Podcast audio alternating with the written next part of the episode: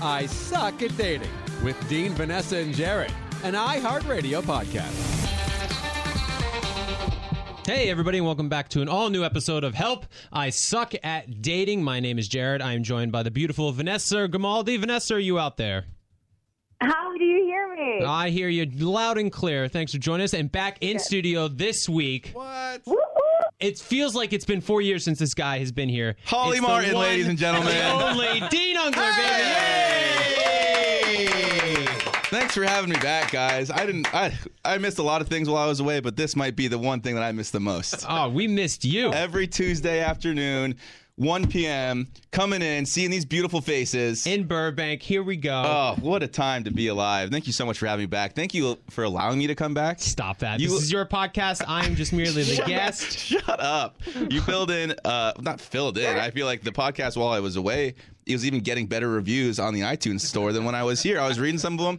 There was no roast. They were all, oh my God, this podcast is drastically improved since Dina's left. Never bring it back. So, I mean, sorry guys, but here I am. Please, everybody wants you back, Dean. We all love you. We're also joined by Easton and I Mark, as that. always, the two wonderful men. And in studio, we have a wonderful guest to start off our podcast. We have the wonderful Holly Martyn. Holly, thank you so much for joining us.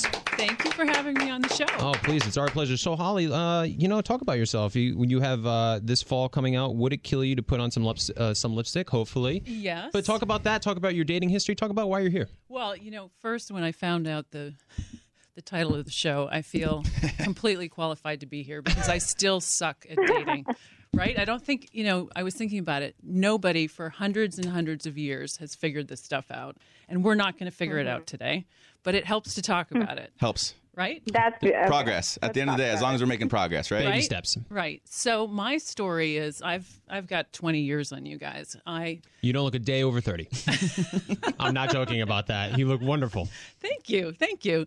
But I think there's a distinct difference about dating in your 40s after you've, you know, been married before versus you guys, you know, you're ready to go to the altar next summer, right? I, I am. Yes, Right? we are planning dates as we speak. Right? And you know, there's a big psychology of what happens when you stand in front of anybody that you've ever, you know, known, your community, in front of people and you make vows and you commit to somebody.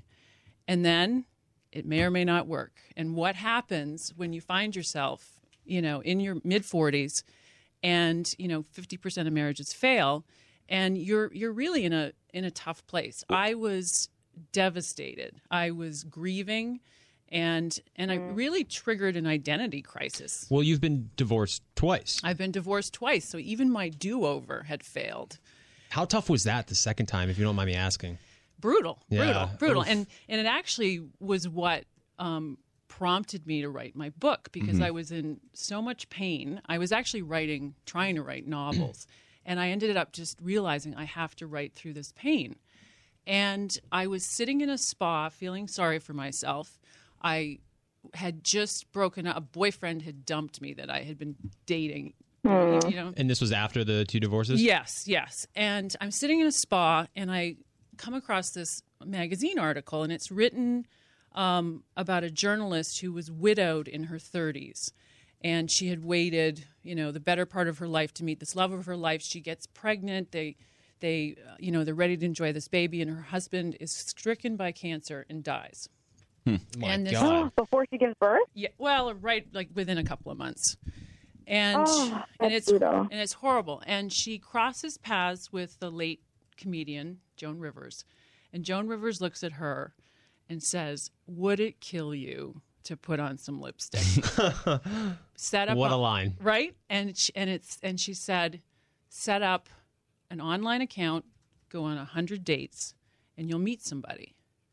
And I sat there in mm-hmm. that spa and I thought, oh my God, maybe, maybe this is the answer.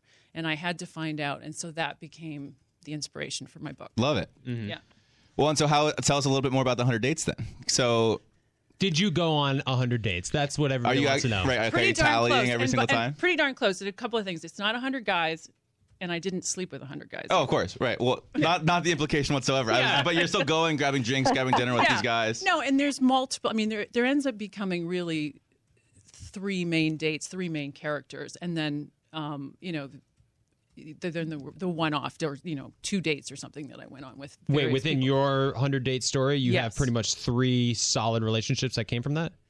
Um, I would say one solid relationship at the end. Um, at one point, I was dating on the West Coast. I was dating a 33 year old fireman, and on the East Coast, I was dating a 62 year old Boston CEO. Wait, Wow. simultaneously? Uh, was this was was this at the same time? Yes, yes. Which, which I have a follow up question for that too. Is Okay. w- throughout the course of this year, on any given time or any given moment, how many guys were you dating simultaneously? I think. I think the most at one point was four, Okay. and that was just too much. Whoa! Right, Wait, that's a lot. Did they know about Was this that, that you were dating yeah, other was this guys? Your first time juggling? It was, and and this is the other thing is I, you know, I you, you asked me I was married twice, and I was basically married to two Davids, ten years each, and I never, I never dated in between. And And so, when you say David's, their names were actually both David. Well, they're not really named David. Two guys, same name. Like Okay. twenty years of the two guys. Right, right, Oh, I right. see. I always okay, change the names Right, so right, for right. privacy. And so I realized, like here I am in my forties, I've never had my time. I've Mm-hmm. never had my time to date, and and I was clueless, and so I'm going into this pretty darn clueless. And So why do you think you were clueless? Do you think you were clueless because you haven't dated in so long and the world was different? Is that like how old were you when you first got married?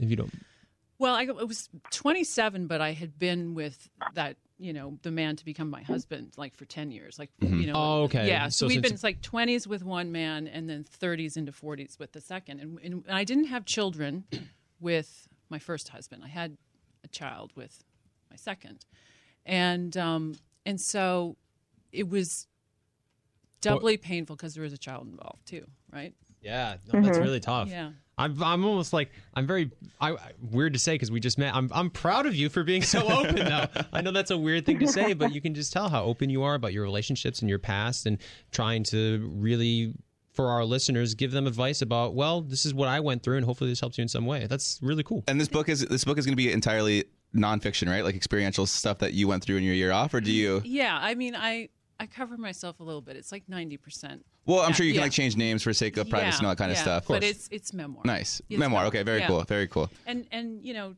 to your point, Jared, I think what what I want people who listen to me, read my book, understand is that we can let go of this shame. I mean, it weighed me mm-hmm. down.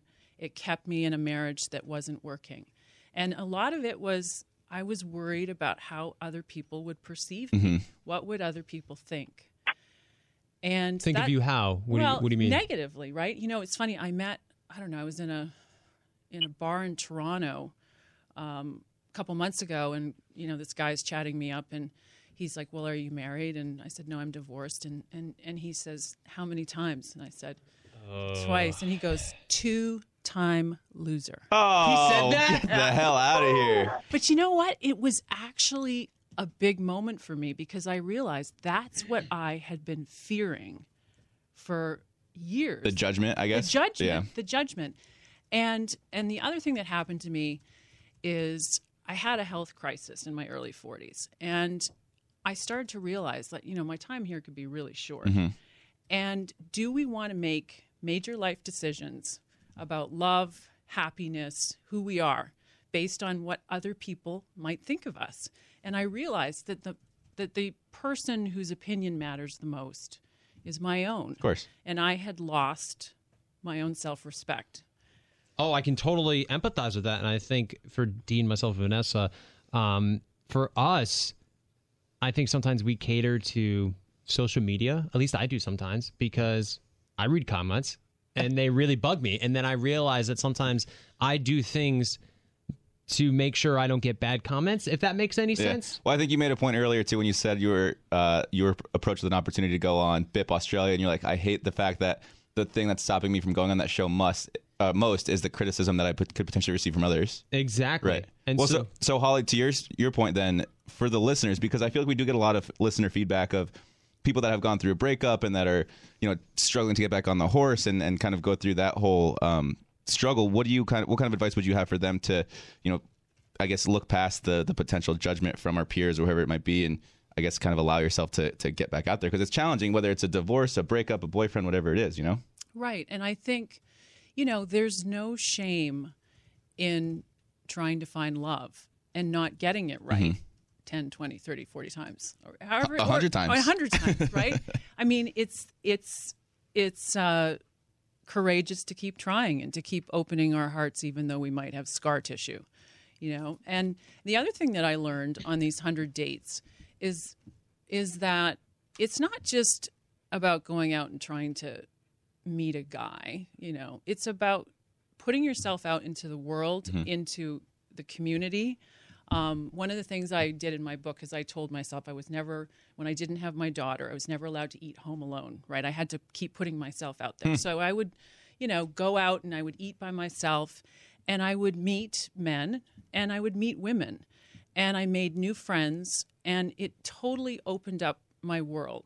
Um, that, that the decision to not stay home, not feel sorry for myself, and to actively bring new good people into my life Right. has completely transformed my For sure. life. Have you always been like that? Because I remember reading as a young age, you went, you bought a one-way ticket to Tel Aviv and was like, "I'm soul searching right now. This is what I'm going to do. I'm traveling by myself," which is what Dean just did as well. Yeah, but you know what ended up happening was I, you know, so like like all of us, or many of us, I, I so badly wanted the traditional marriage and family, and so when I in both of my marriages, I completely gave myself over to the marriage, and I, you know, became a wife, you mm-hmm. know, a partner. But I I realized that in the process, I had ended up starting to give up some of my own hmm. identity.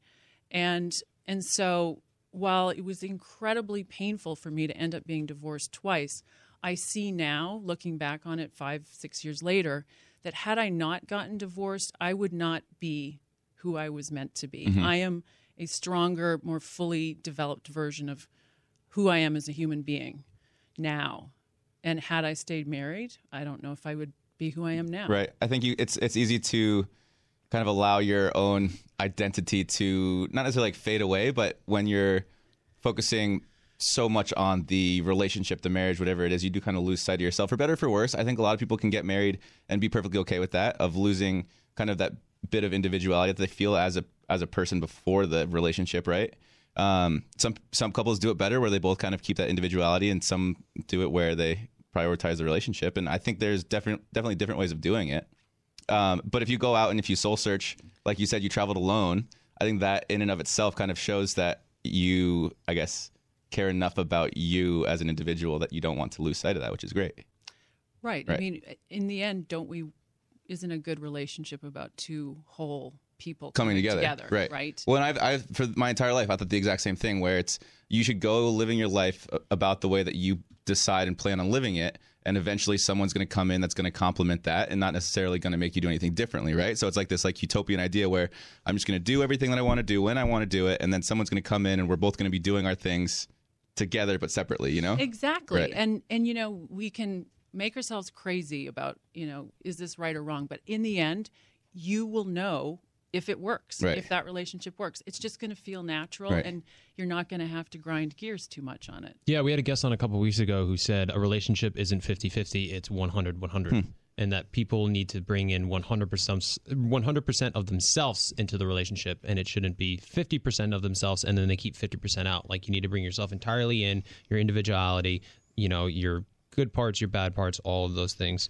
Um, so I mean, obviously this begs the question, Holly, are, are you dating? Are you single? What's going on with you? yeah. what- So- what's the status? Well, okay, so the status is it's early days. Um, met a really wonderful guy. I've only been dating him for a month. Mm-hmm. He is kind of freaked out about what I do. It can be intimidating for sure. Yeah, he said, uh, "I feel like I'm dating Carrie Bradshaw," and uh, That's amazing. and he said So is he more Aiden or big?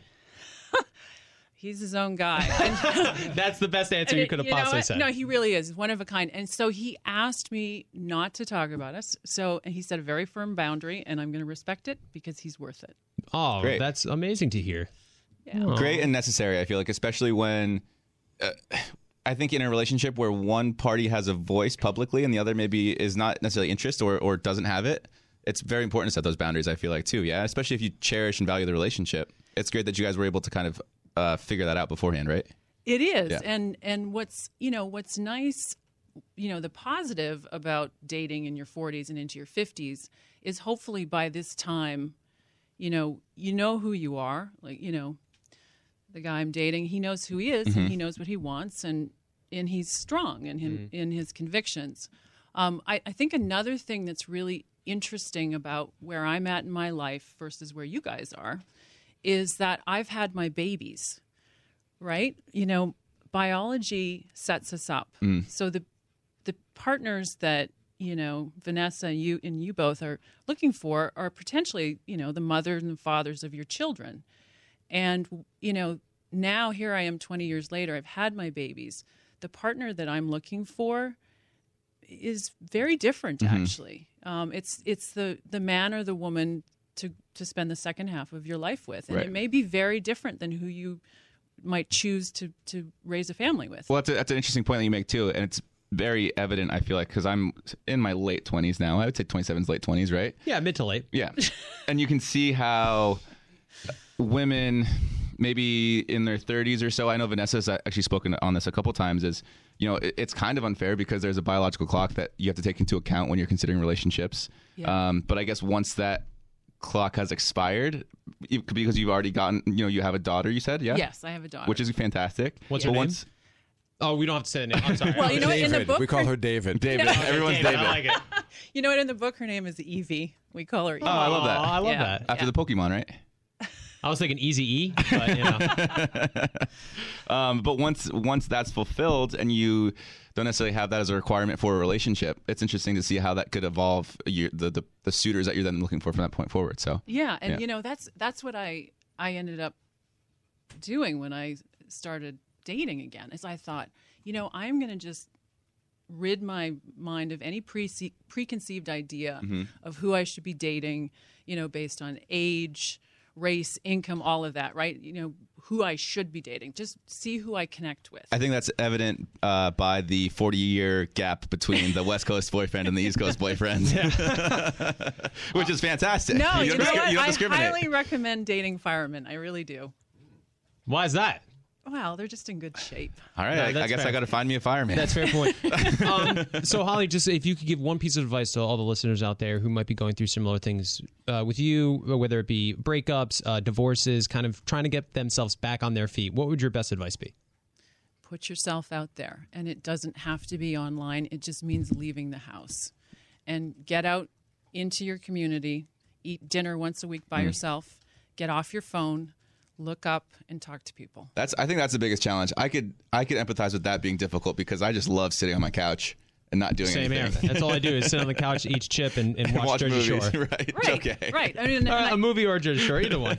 right I say, I say that to my my girlfriends i mean unless there's a home invasion you're not going to meet anybody right No, you're right, and it's increasingly more difficult to leave the house because there's just so many options and Yeah. distractions. Like, why would I ever want to leave the couch when everything I want is right there? And I mean, there is something to be said about internet dating that you can do that from home as well. But I know you said you are an advocate for that, right? Internet dating.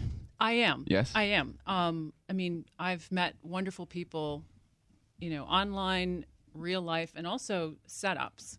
Um, I am. I am sort of finding that the best people I meet are, are when somebody says, "Hey, I have a great friend I want you to meet," Mm-hmm.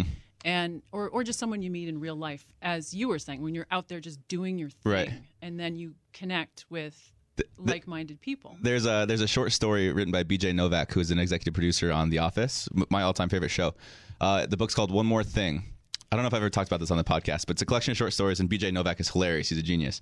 He writes this story where, uh, if and when he's ready to fall in love with someone, that he's going to wear a red, a bright red shirt wherever he goes, and then he's just going to do everything he would do regularly, like not have to worry about anything else. At the end of every single day, he would go on Craigslist, miss, missed connections, and just type in red shirt and then he would see what everyone is uh, saying about him wearing the red shirt, and he knows that that person would then fall for him for being exactly who he is at any given moment. You know what I mean? Wait, would he ever meet up with these misconnections? Well, it's like a it's a fictional short story. Oh, okay. But it's just like a funny thing to do. It's like because you just go out and live your life, do what you're gonna do, and then like you see if like if it draws anyone into you, Mm-hmm. then that's the person that could potentially be the one that's for you. It's just like it's a funny, I don't know, Yeah, no, ironic way to meet someone. You know? Well, and Totally. red is isn't red like completely symbolic of love and Sure. and they, and they Passion, actually right? well and they actually say I think psychologically, if you're wearing red, you're actually more attractive to the opposite. sex. Really? Yeah. I don't Ah. know where I got that from, but I think I read that. Somewhere. I think I Could just just be pulled- making it I up, just I don't I just pulled that out of somewhere. And nobody is wearing red in this studio I'll right say, now. red is my least favorite color. I, I don't think I've ever worn red. Yeah, uh, really. You've never seen me in red. It's just I, it's not my color. I see a lot of uh, grays, blues, And yep, maybe occasionally greens. You're- um, Camo. a lot, of camo. lots of camo uh, lots of camo, lots of camo. So, Holly, what are you up to now? So um, I've actually begun work on my second book. Ooh. Um, and it's, What was the name of your first book? I'm sorry. it's called Would It Kill You to Put on Some Lipstick? Yes. A Year and a Hundred Dates. So my that's my first baby, and I, I want to get that book out into the world starting, you know, the fall. And for the listeners doing math at home, that's one date every 3.65 days. That's a lot of dates. It's yeah. That's it's, a, two dates a week. Dean, you don't even have a calculator in front of you. Did you just do that math in your head? It's kind of impressive. Yeah. It really is. Um, and so and so then what happened is I started to think about um, you know where I'm where am I now at this point in my life? I'm comfortable with being single. I'm still open to finding love. And on the heels of another breakup, I find myself in December of uh, just this last year. I, I have three weeks um, and I'm alone. And I just I tell myself, and I sort of last minute am spending Christmas, the holidays by myself. And I thought, you know what, I'm not going to sit here and wallow in this. I got to do something. So I told myself I needed to go to three new places by myself that I'd never been before. And it was last minute because it was the holidays. So I, I first place I booked Punta Mita, Mexico. Second place I went to was Copenhagen for Christmas. Nice. And then the third was Lisbon for New Year's.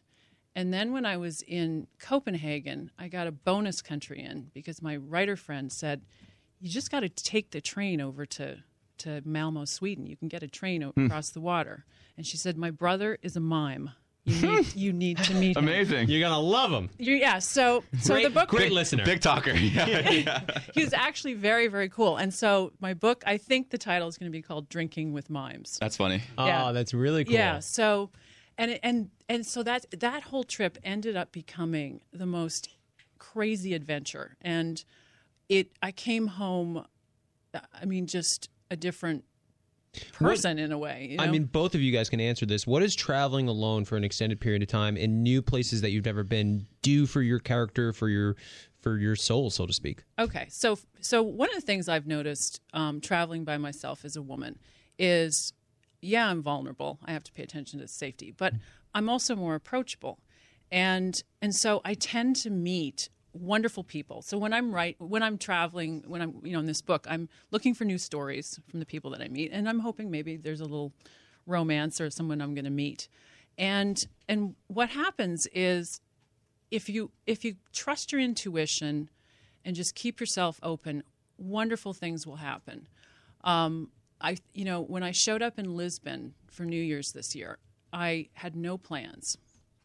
I didn't know what I was going to do, and I was wandering around the city by myself, and I I see this small palace, and I think, oh, this looks interesting. I wander in and see that it's actually been turned in brand new, turned into a um, someone has just turned it into a hotel and there's a restaurant.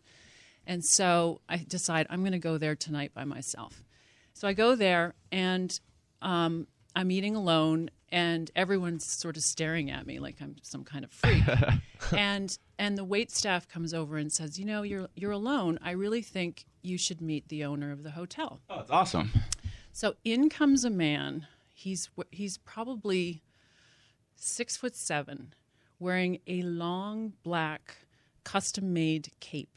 So not as tall as Dean and myself, but pretty close. Yeah, and he's he's playing for the other team. He's gay. Okay. But he takes me under his wing and he says, "I want to take you Wait, to like under not under the figuratively under the or cape, not under the cape, Okay. not under the cape." just wanted to clarify. No, and he's and he has this. It turns out the palace has the second highest, best view of, of Portugal, uh, or sorry, of Lisbon. So we go up there, we drink port, and we have a grand old time. We tell each other our life stories, and he says, "I'm having a New Year's Eve party tomorrow night, and I would like you to come as my guest." Nice. And that's a whole other story. I met people from all over the world. I had my New Year's Eve was, you know, church bells ringing all across Lisbon, fireworks for as far as the eye can see, and new people. And I realized that by doing this, by putting myself out there, trusting my intuition, and taking a risk, look at how wonderful my life can be. Oh, absolutely. I mean, listen, if it was socially acceptable to wear a cape in Los Angeles, You would be the 1st you're one to damn put right a cape I'd be on. walking around with one. Well, Holly, thank you so much for joining us. This was wonderful. Uh, everybody, you can go find Holly uh, at hollymartyn.com. Can you tell us where else people yes, can find you or a little also- bit about your website? Yes, so hollymartyn.com, and Martyn is spelled M A R T Y N. Mm-hmm. And um, social media, I'm at Holly L. Martyn. What's your What's the L? Uh, you, I always ask names. I'm so curious about names, but Holly Yeah, it's David, yeah, Holly David. The L stands for David. I don't know why I still It's. David. I just love finding out more names. I don't know why. Holly, well, thank you so much for joining us. Uh, book comes out, you said later this year, yeah? Well, we're hoping to announce this this fall. Okay, It's- it's with awesome. Well, right now. here at Help I Suck at Dating, we need someone to publish this because I want to read this book. Absolutely. Would it What- kill you to put on some lipstick? Would it kill you to put on some lipstick? Exactly. Um, be sure to check it out. Bookshelves, end of the year. Uh, HollyMartyn.com. In the meantime, we'll circle back with you later on, maybe once it gets published. That Plug- sounds great. Plug it again. Okay. See how the second one's coming along. Thank you so much, you guys. Well, that was wonderful. Holly, she was so sweet, wasn't she? She was. She's what she's. It's not often where you meet someone and so quickly just want to see them win. You know, I agree. feel like when, so, when someone's so open and honest about the struggles and the failures that they've had in life, it's just like you just want them what the best for them. You know. Yeah, she's very vulnerable, and she's also bring. She brought like a warmness around She her. did. Very sweet. Um, you know what else she had? Well, from oh, I was gonna say I'm not in studio, and I didn't get the chance to like um, have a conversation with you guys because my phone cut off. But I was wondering probably the same question you're asking yourself. Does she have great hair? Vanessa, she sounds like had great such great hair. There's only one thing that she could possibly be using in order to get such wonderful hair like that. What do you think it is? Dean, do you know what we're talking about? I have no idea. Can someone please tell me? Hello, the sugar bear hair. Oh, of course it was Sugar sugar Bear bear hair. hair. I Oh should- my of course it God, was. yes. So I was actually I'm in New York City and I was with Kayla today and I was just staring at her and I'm like, Your hair is so thick and luscious. And so anyways, I'm in New York. I'm um I flew in last night and I brought with me my actual my travel size of uh, sugar bear gummies. Um they're so delicious. You're only supposed to take two a day, but they're so irresistible. So if you can picture any celebrity with amazing hair, you can bet they have a stylist who clue them in to the Sugar Bear hair. Sugar Bear hair is a bestseller on Amazon with thousands of rave reviews. I've been using it for probably now over a year. Um, I keep talking about it. I've seen the quality of my hair get thicker, my nails. Um, they taste like sweet, delicious candy made with juice of real berries, but they contain everything you need for stronger and healthier hair. As much vitamin A as four cups of broccoli, as much vitamin C as one cup of cranberries, and as much vitamin B12 as four organic eggs. Nutrients in Bear hair fans also found their nails and skin quality improved over time, and I can attest to that.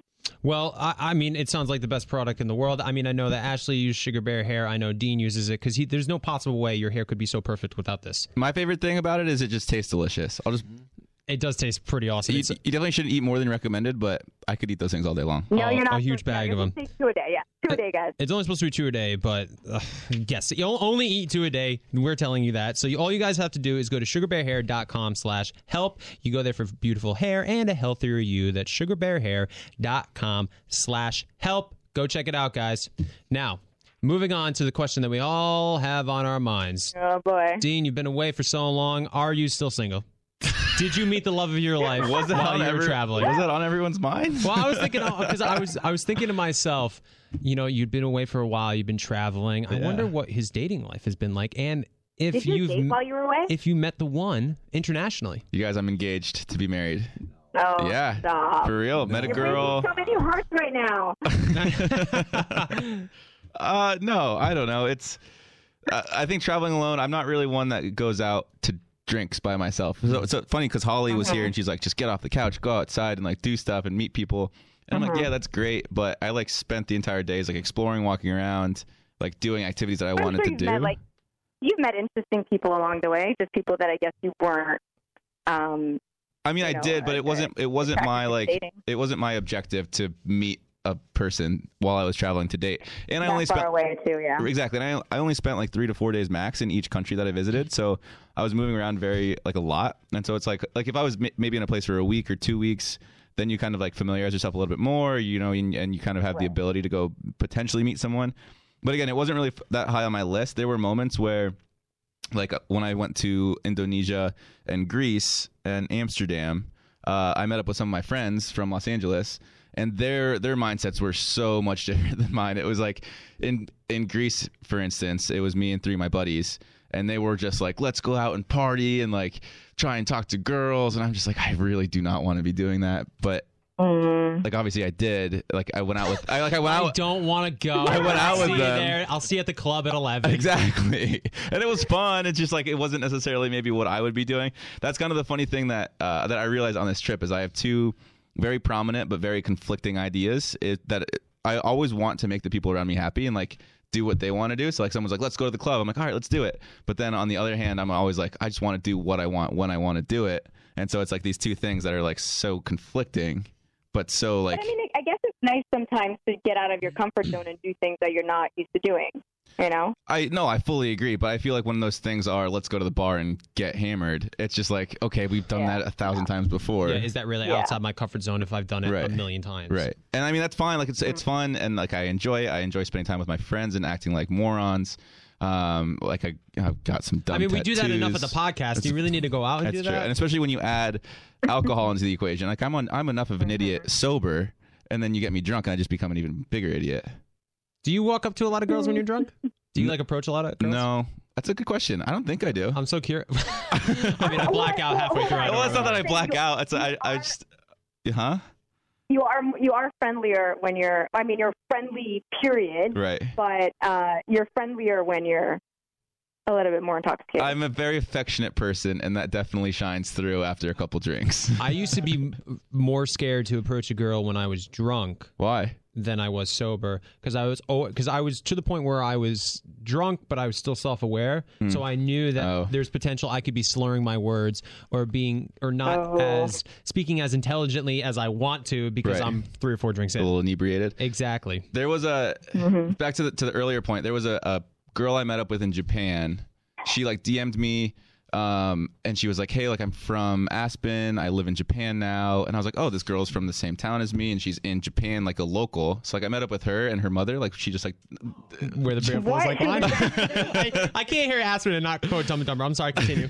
it's very it's very nice to get a local's perspective of a city that you've never been to before. So there were a couple instances where I was like, okay, like yeah, I'd love to have you show me around, like what good restaurants, whatever it is. Um, and it's funny because Japan was the first stop in my trip, and then when I went to Indonesia and I was like fully alone again for a little bit. I was like, oh wow, like I really, I like missed her, you know, like I spent like a day walking around with her and her mom, and then uh, we like went down to like some museum together. wait, wait, wait. Hold on. This is a girl who randomly slid into your DM. Yes, but she was she. We had a lot of Oh mutual. my god. we had a lot of mutual friends and she was from the same town as me growing up and so i felt comfortable enough with going along with that totally. And like we didn't like do anything like we didn't kiss we didn't like i don't even think we like t- No, no, no, hugged each other or anything like that but there was like a point where i was like fully alone i was like wow like i really kind of miss this girl which was just weird So what did you do about well, it? I mean, I didn't really do anything. I was just like, I, there's no reason for me to be missing her. It's like I just think I just am lonely right now, and Hmm. like that's like the last genuine human interaction that I had. So that's kind of what I was like remembering, you know? Interesting. So where was so you traveled? I mean, can you give just like a short little explanation of Yeah. where you actually went? Yeah, I went LA to Japan, and in Japan I went to Tokyo, Kyoto, uh, Hiroshima, and then Indonesia, and then Malaysia, Singapore, Greece, Wow. uh, Paris, Amsterdam, Ireland, Iceland, New York, and then I landed in Los Angeles last night at 11 p.m. You literally traveled around the world. Then that was the thing too. I like yeah, so I bought a one way ticket to Japan, and then I had friends in Indonesia, like I said. Yeah, and then I was like, okay, I'm gonna meet them in Indonesia, and then my friend was like, hey, I'm gonna be in Greece this day. You should come, and I was like, okay. And then so I was already like, I was already like a third of the way around the world, and I was like, oh, it would be interesting to just continuously go west. And then that's just kind of how I mean, it was like it's the first ever solo trip I've done. It was maybe the like, the longest duration of traveling I've done outside of the Bachelorette when I was gone for eight weeks. This was 5 weeks. Um, hmm and I didn't really do any planning. People always like would reach out to me and like they're they're like, hey, like I'm planning a trip, but I don't know how to like plan it. And you seem to be really good at kind of figuring out what you're gonna do next. I'm every time that I would respond, I'd be like, no, like I don't even have my hotel room booked for tomorrow. Um, like all this like stuff I Wow. would, stuff that I would just do like days in advance. So Did you uh, stay in a lot of hostels, Or no, I'm not a do you- hostel guy. Where did you stay in? In Did you, get- hotels. you stayed in hotels. Yeah. Oh, okay. There I was, was- curious about that because I know a lot of people that travel by themselves or backpack Europe. They stay in hostels. And like I wish I was better at it because like it's a ten dollars a night versus hundred dollars a night. You know, um, there was a there was a hostel I stayed in in Japan, but it was a bed and book, so it was like a big bookcase on the wall, and then like carved into the bookcase were beds. So it was like just it was like a unique like I don't know what to call it, like a niche hostel or something like that. yeah, I've seen the movie too many times. Like I maybe maybe I'm just that weirdo. See, I haven't seen the movie. oh, don't. Yeah. If you Yeah, ever want to stay in a hostel, do not I see one movies. or part two. Um, because I was curious Oh, about you're that. 'cause- talking about the movie Hostel? Yeah, you know where like they just Oh, kill yeah, each yeah, other and yeah, massacre. Easton is showing us something on the computer screen right now. Oh, like in he's showing us he's showing us a scene from Said Seinfeld. beds carved into a bookcase. In Seinfeld, they slept in a dresser, and In that's what dresser. I thought of. yeah, pretty much the same thing, right? Yeah, right? Yeah, so pretty much Kramer would have been your hotel manager. Uh, I can't do hostels though. Maybe four or five years ago. I just like I like my personal space too much. I like Totally. the ability to like just kind of sprawl out and put all my stuff everywhere. it's so funny when you said your buddy was like, "Hey, come to Greece." All I could think about was like last week somebody was like, "Hey, come to Coffee Bean in Burbank," and last week Dean was like, "Hey, somebody come to Greece. Why don't Well- you just come over here for the day?" Yeah, I don't know. It was it's like you know you're traveling, so you might as well Absolutely, Go you for should it. go. Uh, what The- was your favorite spot? Uh, there were a few favorite spots. Japan, I've, I'd always wanted to visit Tokyo. I'm a big like anime um, and video game nerd, so it was like nice to kind of see the birthplace of those places, like the Nintendo. Easton and I talk about Nintendo every, every once in a while, and um, I mean I have like a couple of video game tattoos, so uh, it was cool to see that. Bali was one of the most like naturally beautiful places I've ever been to, but the the I, cliffs of always, I want to go. you should absolutely the the cliffs of Moher in Ireland. Uh, so, um, I posted a video of my drone crashing because it was like really windy. I don't know how it just it failed, uh, but it was like super windy, and you can like leave the tourist section, like jo- like over a fence, and like walk down these like kind of sketchy paths with like wind gusts like like blowing at you, and like these big steep cliffs. So like not many people go down there because it's kind of scary. Um, and I walked like a mile down to this peninsula. I was completely by myself, like no one within a like a square mile of me, and the wind was like howling, so you could, like, couldn't even hear yourself like breathing, basically. And I was like running around like a complete maniac, like yelling at the top of my lungs, like "This is so awesome! I've never been to such a cool place in my entire life." And I was like, I was like every time I turned my head and like face a different direction, I was like, "This is the most insane thing I've ever seen in my entire life." Like the cliffs and the sun was like like mm-hmm. shining through the clouds, and the waves were like crashing on the beach below. I was like it completely blew my mind. I was I felt sad leaving because I was like, I know I'm not going to be back here if ever for a very long time.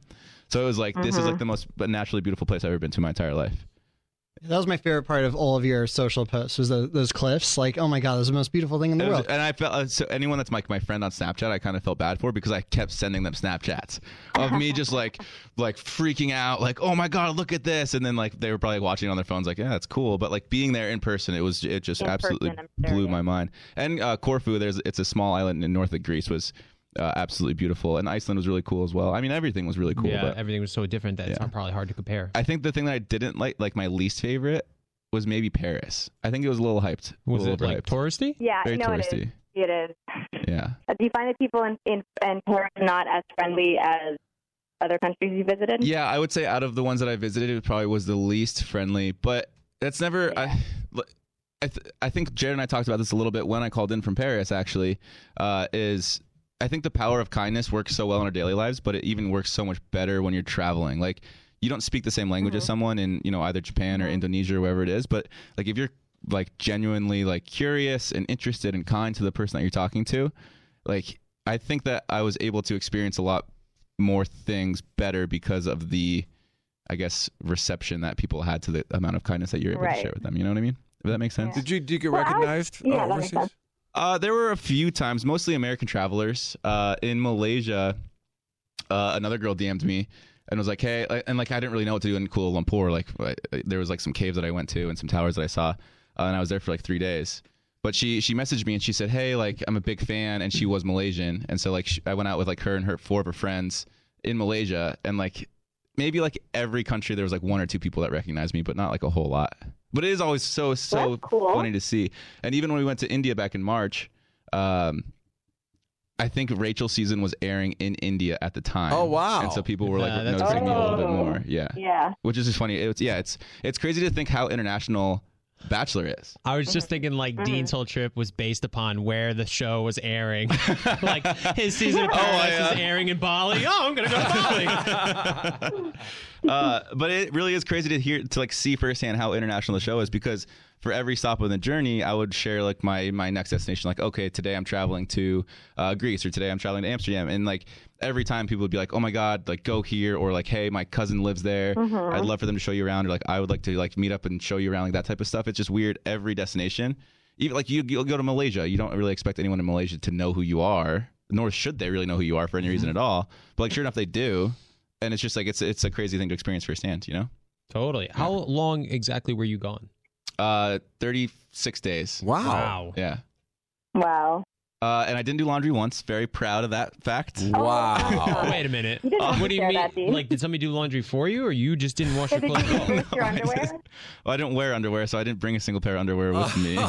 Oh, what? Do you know what you just did to our listeners, Dean, our female audience? yeah, they're all going to be I hear You're like, repulsed. so single Oh, yeah. you don't wear underwear. You know, I don't think I'd use the word repulsed to, think that- to explain what they're th- they're thinking right now. I now. just don't find it comfortable. It's very restricting. Sometimes, yeah, yeah, yeah. I, I hear you. I think that underwear was manufactured by the soap industry to sell more clothes for humans to wear, to then ultimately wash in the washer. This guy, he probably says, said, said- do you say the same thing about Halloween? It's created by the candy It company. was. Ah, here we go.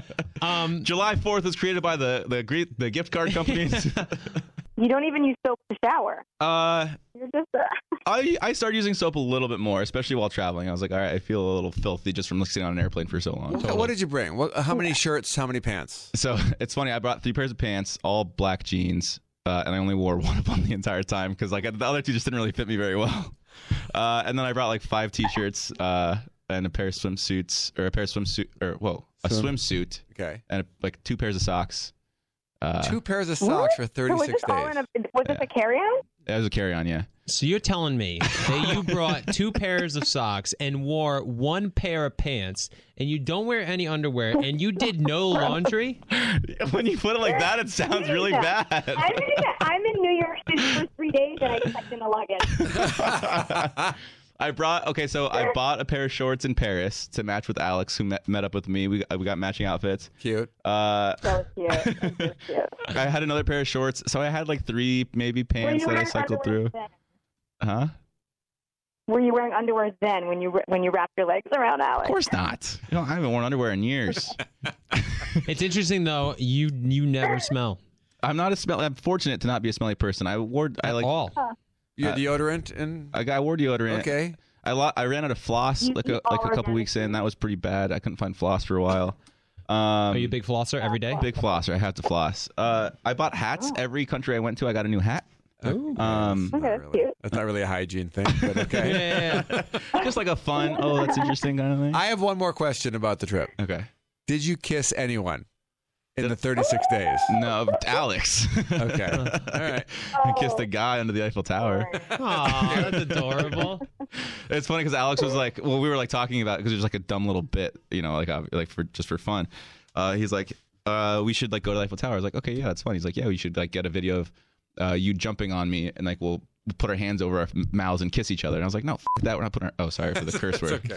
We're not putting our hands over our mouths. We're gonna go. If we're, gonna, do, this, do we're gonna do it. We're Yeah. gonna do the full Tom Brady. the full Tom Brady. He, he had that video of uh, he kisses his dad. He kisses his kid. Oh, kisses yeah, him. yeah, You guys yeah, haven't heard about this? I have. It's Oh, like yeah. a huge thing. Yes, I Oh, remember okay. it well. It's like, am I an idiot right now? I have no idea. Um, I just have one more question too. So, you know, after traveling alone and then going through this experience, 36 days on yourself, traveling to new places, coming back, what have you learned? Is there one thing where you're like, this is what I, I mean, I've taken a lot out of this trip, but this is the one thing that I come back with Yeah, more th- than anything. there have been like a lot of like a, a random assortment of thoughts. You know, like you'll have like one thought and then you'll kind of lose it, come back to it later, and then that kind of is like a, just a perpetual like on ongoing thing. Um, there was a thought that I had that kind of stuck with me that involved relationships, especially because obviously this is a relationship centric podcast, so it's kind of you know it's interesting to have a thought on that. Um, I think that what I've never really done, well, what I've always kind of done, or maybe what I need to do moving forward is focus uh, entirely on myself. And I think I've done that, but the mistakes that I've made as they pertain to relationships is I'm focusing on myself, but then I'm allowing other people to come into my life in the capacity of a relationship. And I just don't think that when you're Eh, like I, I guess the word selfish is really the way to look at it is like when you're focusing on yourself it's perfectly fine to do that but you shouldn't let someone else come into your life while you're doing that because all that sets them up for is disappointment i would think. Hmm. And so i'm at this point now where i'm like i still want to focus on myself and i still want to do what i want when i hmm. want but now i have this realization that i think because i'm doing that i shouldn't even be interested in inviting someone into that mess of a life that i'm going to be living you know Uh, yeah. Well, I mean, I don't think it's that you shouldn't. It's just you're probably just not at a point right now where you're comfortable enough to invite someone into that. Well, it's that's part of it That's too, but it's just like life. I love doing. I love. I, I I'm such a, a head case to the point where I'm a contrarian and I love proving people wrong and I like like to do what I want when I want to do it. And I think those two things kind of uh, make it challenging to for me to date someone else. You know.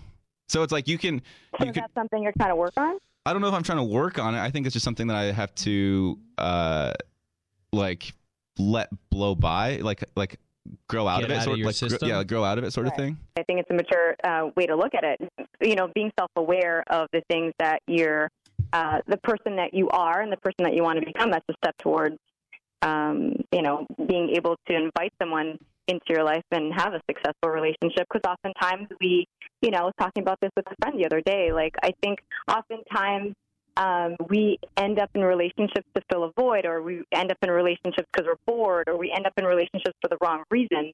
Oh God, sounds like I'm back to bachelor, but you know, it, it, it, it's important to. I'm loving this time. Um, actually, I don't think you're even updated on my my love life, but I'm like completely single right now. Oh. Hmm. So yeah.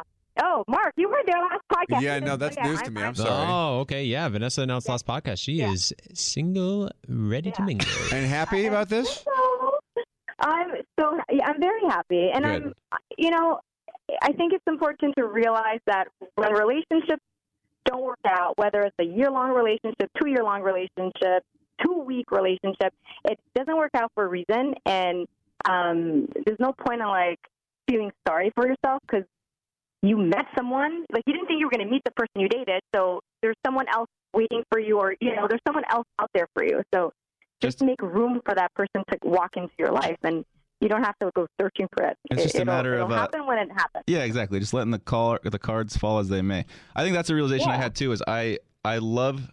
I didn't realize how much I enjoy uh, being alone. Like it's like there are moments of loneliness, especially It's my a nice phone. feeling. But be careful with that though, because you might get too comfortable.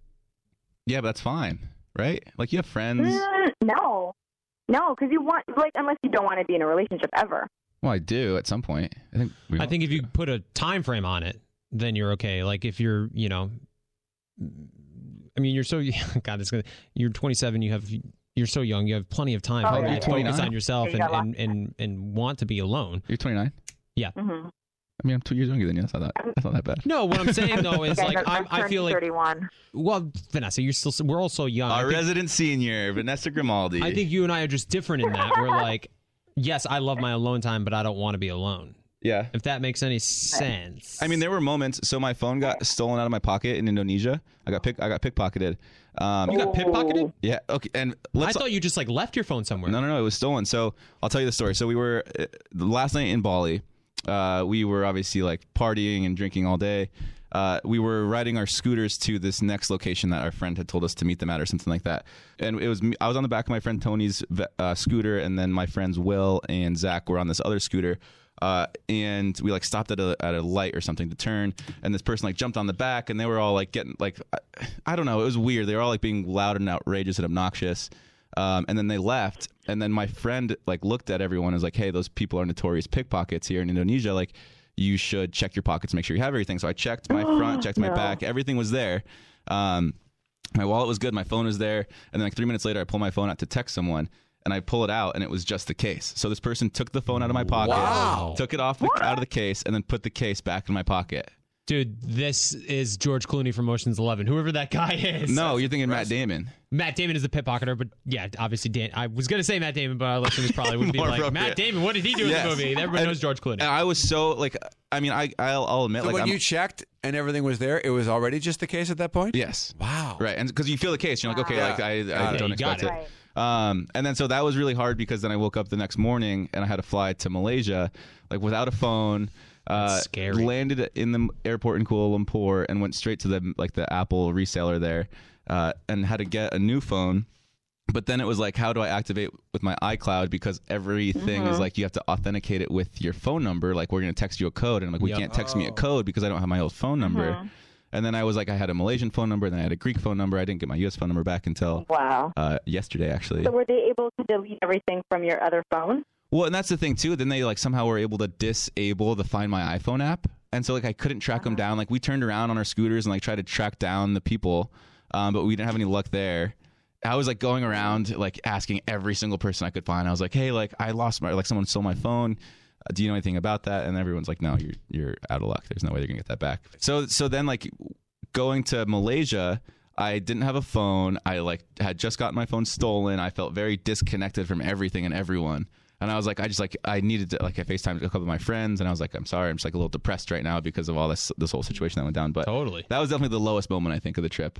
And I like I I'm very attached to my phone as much as I hate to admit that. Like I'm on it quite often. I think we all are, but Yeah. it's not. It's, it's just like, especially if you're in another country, you can't. You know that that's like the worst case scenario, and it happened to you. So it sounded like a pretty incredible trip. iPhone being stolen aside, obviously. Yes. So it's it's pretty cool. Now I have a question for you, Dean. Did Yeah. you did you work out at all while you were traveling? Did you see that picture I posted in Greece? I was buff as hell. Dude, you were ripped like Brad Pitt from Fight Club, Do want- 1999. it was unbelievable. 1999. That's Fight Club, right? I don't know. Maybe That's Uh, when yeah. he was like super shredded. Yeah, no, you're absolutely right. Me, I'm And you sorry. Wanna, do you want to know how I got that shredded? references. Because I was eating food everywhere I went, obviously, and as much of it as I possibly could. But the one thing that really kept me in shape, and you guys have heard me talk about it before, all, all of us have talked about it before, I guess, is Beachbody on Demand. Oh, totally. Beachbody on Demand is incredible. I mean, to our listeners, I hope that they've all gotten their free trial by now. If you keep listening to this podcast, we keep talking about Beachbody on Demand. Um, you can get all these different trainers and programs. Some of the trainers on there are T, uh, T25. He's awesome. Uh, Sean T. Doesn't require any extra equipment. It only takes 25 minutes a day. So, like, by the time you go to the gym, park, get in the gym, work out, leave, that's already like an hour and 20 minutes of your time. This Beachbody on Demand, you can get done in 25 minutes and save yourself some time. And you can get it anywhere, too. That's the best part about it. No, you can get it anywhere. Yeah, your hotel room, Hotel your room, house, airport. uh, you know, Vanessa, while you're on the podcast, you could be working out with Beachbody on Demand, Yep. even though you don't need it. Um, but this is also the company that's behind uh, P90X, the Insanity, which I think Dean, did you say you tried it Insanity one time? Is that you? I did it once. I'm more of a hip hop abs guy, though. Oh, hip hop abs. Yep, the three. You got hip hop abs on here, three week yoga retreat, and more. You get world class trainers like we talked about. Uh, Sean T. You got Tony Horton on there. Um, so listen, guys, this is what you're gonna want to do. I don't understand what anybody's waiting for anymore. You can join the over one million people currently on Beachbody on demand. Right now listeners you can get a special free trial membership. You hear that? It's free. You don't have to pay for anything when you text dean. That's d-e-a-n what a great name. Uh, god i love that name. Thanks, you Mom. you text dean d-e-a-n to 30 30 30 that's 303030 um, and you'll get full access to the entire platform for free all the workouts the nutrition information and the support you get it totally free again all you have to do is text dean d-e-a-n to 30 30 30 get your free trial now Check it out. I have some emails. This one's from an anonymous emailer. Your favorite. i love anonymous I've been with my boyfriend a little over a year. We were inseparable from the day we met and moved in together after only seven months. He has a daughter who I adore. She uh-huh. stays with us every other week. We both have 40 hour week jobs and are trying to be more frugal so we can buy a house together. I make slightly more than my boyfriend, but we split the rent and all utilities down the middle and handle our own personal bills separately. I try to take care of some of the other expenses, like groceries or the occasional Uber. We have talked about how he feels badly that I spend more on things for us, but it has never bothered me because he has more responsibilities than I do, such as child support. Mm. Recently, I can tell it's been affecting him more, and I am running out of ways to express to him that I'm willing and want to contribute in this way. Should I stop offering to pay for things and let him handle it until he asks for help? I have no idea what a good solution here is. Help, I suck at dating. Yes, I think she Oh, said, "Should I stop offering to pay for things and let him handle it until he asks for help?" I think yes. i agree just guys, you know, we want to provide for our lady, and providing includes money and being able to pay for dinners and being old fashioned in the sense of like I want to, you know, bring home the bacon. So I, um, yeah, I would for right now stop trying to pay for things or at least offering and see what happens. Vanessa, Uh, I don't know. I thought you mean, might disagree with this actually. Yeah, I'm I'm all for listen, if you're able to provide for yourself and I always say this, ladies, do not and gentlemen, do not depend on a significant other financially or emotionally. Like make sure that you can always be financially and emotionally stable without having someone else in the picture.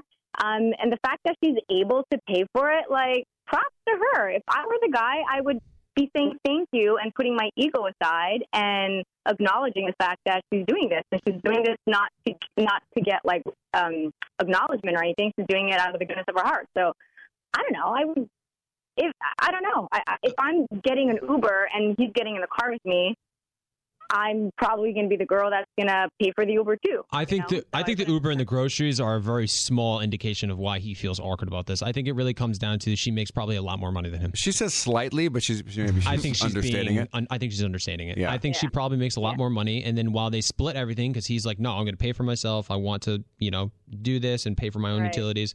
I'm sure he's like, this sucks. Like It's- she's like, I'm the one putting pennies together trying to pay for dinners, and she's making a lot more money. Yeah. It probably just hurts his ego a little bit. I would It's say, emasculating. I was gonna say emasculating too, but I think it's like kind of almost dehumanizing too, to the point where it's like he wants to be able to like uh, have ownership over the things that he buys for the relationship and his daughter, whatever it is. Like groceries, you know, you like might feel guilty for going to the pantry more than a few times a day if those groceries technically were purchased by someone else. Oh, that's true. Totally. Yeah. I don't know.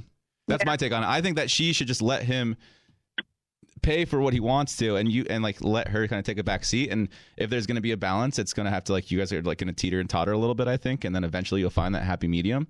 But if he is like getting kind of weirded out by it i think that you should just kind of let him do his own thing and he'll find a way to make it work if that's so what it's going to be but definitely yeah but communicate about it you know don't stop no i don't even think she should communicate well maybe she should okay not a bad idea to- anti-communication. Not a bad idea, but I think by acknowledging it, by be, by her being like, "Hey, I'm going to stop spending money on you," that almost makes it worse. If she just kind of like naturally lets him stop. no, I'm not saying that. I'm saying, w- um, and Mark, maybe you you're, you've been married, you've had a successful marriage for years. Thank so um, maybe you can correct me on you can correct me on this. But I feel like one of the major issues in marriages and long term relationships it comes down to finances and lack of communication.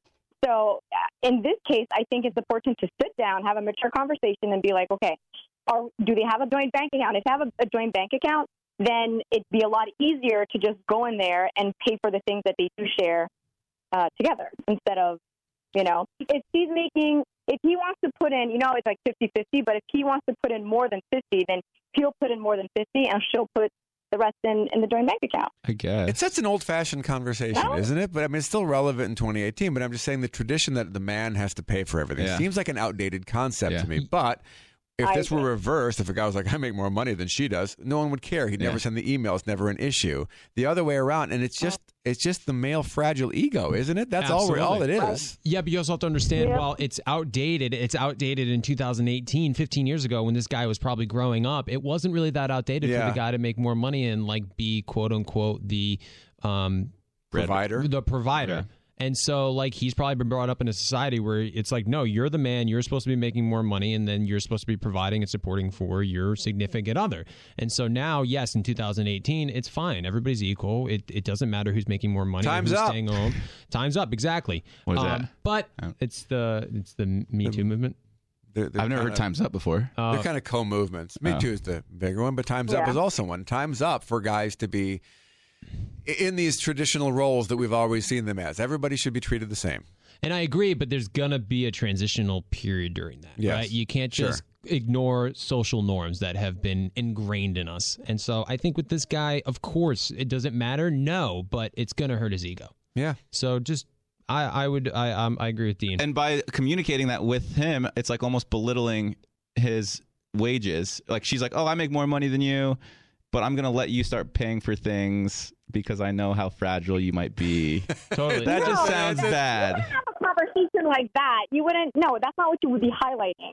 If he's if he's been honest with her about him being uncomfortable with her spending money on him, then if I were her, I, I would sit him down and just have an adult conversation. Like it shouldn't, you know, you're not 20 years old. You're old enough to sit down and have mature conversations about things and communicate about things that make you comfortable and uncomfortable and figure out a solution. I'm just saying the, forward. the That's male it. ego is very fragile, especially is. when it comes to this stuff. I think some things are better left unsaid. We but- don't want to talk about it any more than we want it to happen. exactly.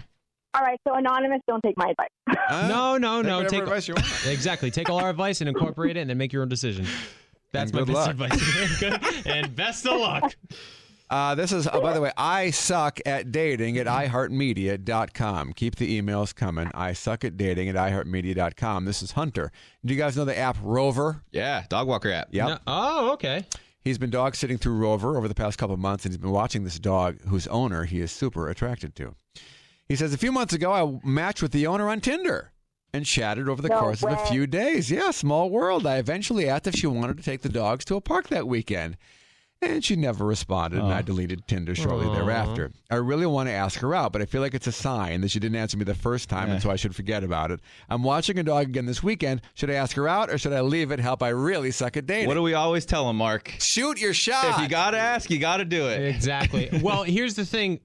So he's watching her dog, Yeah, that's what it and sounds she like. never responded on Tinder. I think that she probably just doesn't pay attention to the app. I Possible. I agree, right? She wouldn't completely ignore someone who's babysitting her or walking her dog and caring for this dog, He could. He could. No, I think he as a dog owner, you can probably choose But- who you look after your dog. right? It's not like she has. She's in unless she signed a contract. Is with it, this or is it like Uber and they just give you the closest dog walker? I really don't No, know. No, I think a dog works. is it's a dog's got to be like you can pick out. Yeah, who sure. wanna watch. Totally. people your dog vibes with. So so and that I think proves that she maybe didn't see the message. Maybe she just kind of like saw it, responded mentally, never actually physically responded. But she, I don't think that she, if because if she was purposefully ignoring you, then she would have gone with a different dog sitter. Right, exactly. Yes. And listen, I I'm like I'm guilty of this all the time. People are like, "Oh, you're you don't message me back," or "I wrote you," and I'm I read my messages and I'm like, "Oh, I'll write back in a few hours." But then someone else will message me, and your message will go like lower on the list, and I and I forget to write back. You never message me back, Vanessa. I'm sorry, Dean. You just you it's another story. Um, so yeah, Rude. maybe just she didn't see the message. Try try again. Go for it. I agree. Go for it. What's the worst that can happen? You lose this client as a dog. You got plenty of people's dogs. you Plenty can of dogs walk. out there that But- need to be walked. By the way, I have uh, two of my kids' names picked out. I've had them picked out forever, and Hunter is one of them. I was you stole the words out of my mouth. Not Hunter's for a my good kid, name. but great name. Great name. That is the cutest thing you've ever said. Well, I think everyone's got uh, ideas for names for the kids No, that they not eventually want to have. No, I already, I did. I, I do too. Maybe we're not normal guys. Maybe maybe that's why we're here on I this think it's safe to say we're not normal, for better or for worse. Um, I'll tell a quick story if you don't mind. Oh, No, we'd love to. Mark, you're a great storyteller. Oh, thank you. Tell stories anytime you want. When I was growing up, uh, my sister, my younger sister, A- uh, Amy was her name. It's confusing. Is her name? My sister's name is Amy, and my wife's name is Amy. It's very confusing. Anyway, my sister was best friends with a girl named Allie, and Amy had a bunch of friends, and I hated all of them because they were just screaming. Because I'm the big brother, and they're always annoying Right. and screaming and stuff. But Allie was great. We loved Allie. When she came over, it was like the three of us would play together. She was like one of my friends too. Allie got really sick. She got cancer in her shoulder blade, and uh, anyway, we lost Allie when she was 16 years oh, old. God, I'm so sorry. Very sad. And I said that day, I said uh, my first daughter is going to be named Allie, and that's why I have a 12 year old daughter named Allie right now. Wait, oh, that's that's, so beautiful. my heart. that's beautiful that she lives on through your daughter. But I have a question. So your your sister's name is Amy, Yes. and your wife's name is Amy. Yes. And your mom's name is Kathy. Okay. I thought your mom's name was Amy, and your daughter and your sister's No, name it's is Amy. just sister and wife. Why is it always it's it's always a male thing where it's always like uh, Jared Jr. and it's never like Amy Jr. Yeah, why can't Yeah. women name their children after them? I think that's That's that that, that male Time's ego up. again. Time's up. Time's up. Come Time's on. up. Here we go. I was I was almost Fred the third. Really? Wow. Yeah, my dad's Fred Jr. and I was almost Frederick No, William I don't Haben think the you're the third. Fred. No, I'm not a Fred. I don't either, but uh, my question is would your life be different if you were 100%. Fred Totally. 100%. Absolutely. That's interesting, isn't it? It that just your name could change your effect, life? man. It's crazy. Butterfly effect, Right. I completely agree because the name just really makes it just kind of forms your persona. I don't know why. Yeah. Like I look at Dean, I'm like, yeah, you're a Dean. You're right. Yeah. So my sister's name is really confusing. I'm Vanessa, duh, and my sister's Melissa. But I, I don't know if my sister or I was supposed to be called Penelope, which I love Huh. that. But I feel like my sister would look more like a Penelope. I feel like I, uh, you know, I embrace the Vanessa. Uh, you embrace the Vanessa totally, but you could embrace a Penelope. Penelope, I could see it. So this Yeah. is interesting. They did an experiment, and I'm fascinated by this stuff. I don't know how we got into this sidetrack, but Love it. Uh, they showed people random faces of strangers and gave them five names to pick from. They were right 35% of the time. Now, Wow. if hap- to pure chance would be 20% of the Right, time, right? 15. That's pretty high. So they find that people with the same name tend to have similarities around their eyes and their mouth. And faces will conform to your name. Like if your parents named you Doug, your face would be Look- different than it is now, subtly, Hmm. not completely, but subtly. And people would say he looks more like a Doug because something happens to us. I find that fascinating. That's very, very interesting. That's really interesting. That makes me think. Have you guys ever seen that Office episode where Michael Scott goes on like a lecture circuit and he like goes in and walks into the room? He's like, I have this uh, pneumatic system where I can look at someone's face and guess their name. And he looks at a guy and he goes, uh, "You have glasses. You have a bald head. You're bald. Your name is Brad." And he's like, "Yes, my name is Brad." that's exactly what this makes me, makes me think of. But it really is that if it's up fifteen percent, that's I mean that's pretty conclusive. That's really Statistically, that's high. pretty Right. interesting that you Yeah. can pick people out like that. All right, uh, I suck at dating at iHeartMedia.com. Uh, Megan is curious about how you manage time spent with your significant other. I guess this is more of a question for Jared. I've had a significant other That's at true. stages in my and life. so has Vanessa. and so do you two. Well, yeah, that's Mark true. and Easton, you guys have significant others. Dean has had uh, very public and private relationships. Well, Megan's concerned because she and her boyfriend live in a small town. They live three blocks away from each other. They have the same circle of friends. They have the same work from home schedule. Their lives are completely integrated in one another. She knows the quality time is valuable, but they tend to be code- she tends to be codependent in relationships, and she has a hard time turning down any opportunity to hang out with him, even if she needs a break. She also gets bummed if he spends time with a mutual friend and she's not invited to join. There's a kind of a FOMO thing going on there. So, anyway, any tips on that? Is it is it unhealthy to Um, be I start? constantly with each other, Vanessa? So um, I've been in many, not many. I've been in. Obviously, some of them have been successful. Some of them have been. Uh, actually, none of them have been. Because I'm not with any of them. But one thing that I did learn was my first relationship. I was so dependent on him. Um, he became my family, my friend, my uh, like we would work out together, and to the point where it, it, I found it too. We actually both found it too much because at one point you want to have you still want to have maintain your life before you meet your significant other, um, and to keep that spark alive, you know, because then it just becomes like a routine, and you do the same things over and over and over again. And like you said, if she has FOMO, if he, if he, wait, I get bummed out if he, if he spends time with a mutual friend and she's not invited, like that. It, you should have your circle of friends outside of your relationship. You should be working in a different environment, you know and then you come home and you tell each other stories and you bond and that's why like it's important for families to come together at dinner time everyone has like they wake up in the morning they go out they live their own life they come back and at dinner they speak about like things that happen to them throughout the day and they bond over food and they bond over like sharing all these experiences um, so i personally think um, when i was younger as much as I love being in that type of relationship where we were glued to each other, right now I find it super healthy. I want to find a relationship uh, where I find it healthy to, um, you know, be together, but not excessively be together. Yeah, I agree with that. You definitely need your own circle of friends. You need to be able to get out if you want and hang out with somebody that's not involved in your relationship. Um, Dean, do you have any thoughts about this? Yeah, I do. I'm. I think this kind of goes back to what I was talking about earlier of me just like wanting to do what I want when I want. I like, I like being able to go to places, uh, kind of like either by my not necessarily by myself, but like I like to go hang out with my friends without feeling guilty of not inviting the person that I maybe am dating or my girlfriend or something like that. You know, because I feel like there is time that should be allotted for you spending with your friends. It changes the dynamic. Dynamic, You know, very much so. Um, Yeah. sometimes you just need Yeah. to like talk about your relationship without your significant other there. Whether it be, it doesn't mean that they're saying bad things. It's just like it changes the dynamic of the conversation. and I've been very, very guilty of this. I like uh, here in Los Angeles. You know, I'll go to the beach with every weekend with my friends. Um, a while ago, I was like dating someone, uh, and it was a Sunday. I went to the beach with my friends. We were playing volleyball. Got back, uh, and this girl that I was dating, she was like really upset with me for not inviting her to the beach to hang out with me and my friends. And I was like, well, I, honestly, like I just wanted to spend time with my friends. Um, And so it's like that's kind of what I'm saying from earlier. It's like I, I I don't think it's appropriate for me to be bringing someone into that situation. I think codependence is good in some aspects, but I, it can be detrimental to a relationship, like in this instance. You know. Yeah.